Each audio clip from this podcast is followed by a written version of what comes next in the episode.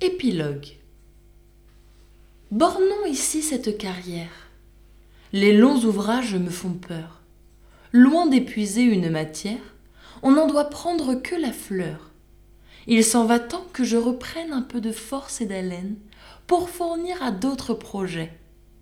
Amour, ce tyran de ma vie, veut que je change de sujet. Il faut contenter son envie. Retournons à Psyché.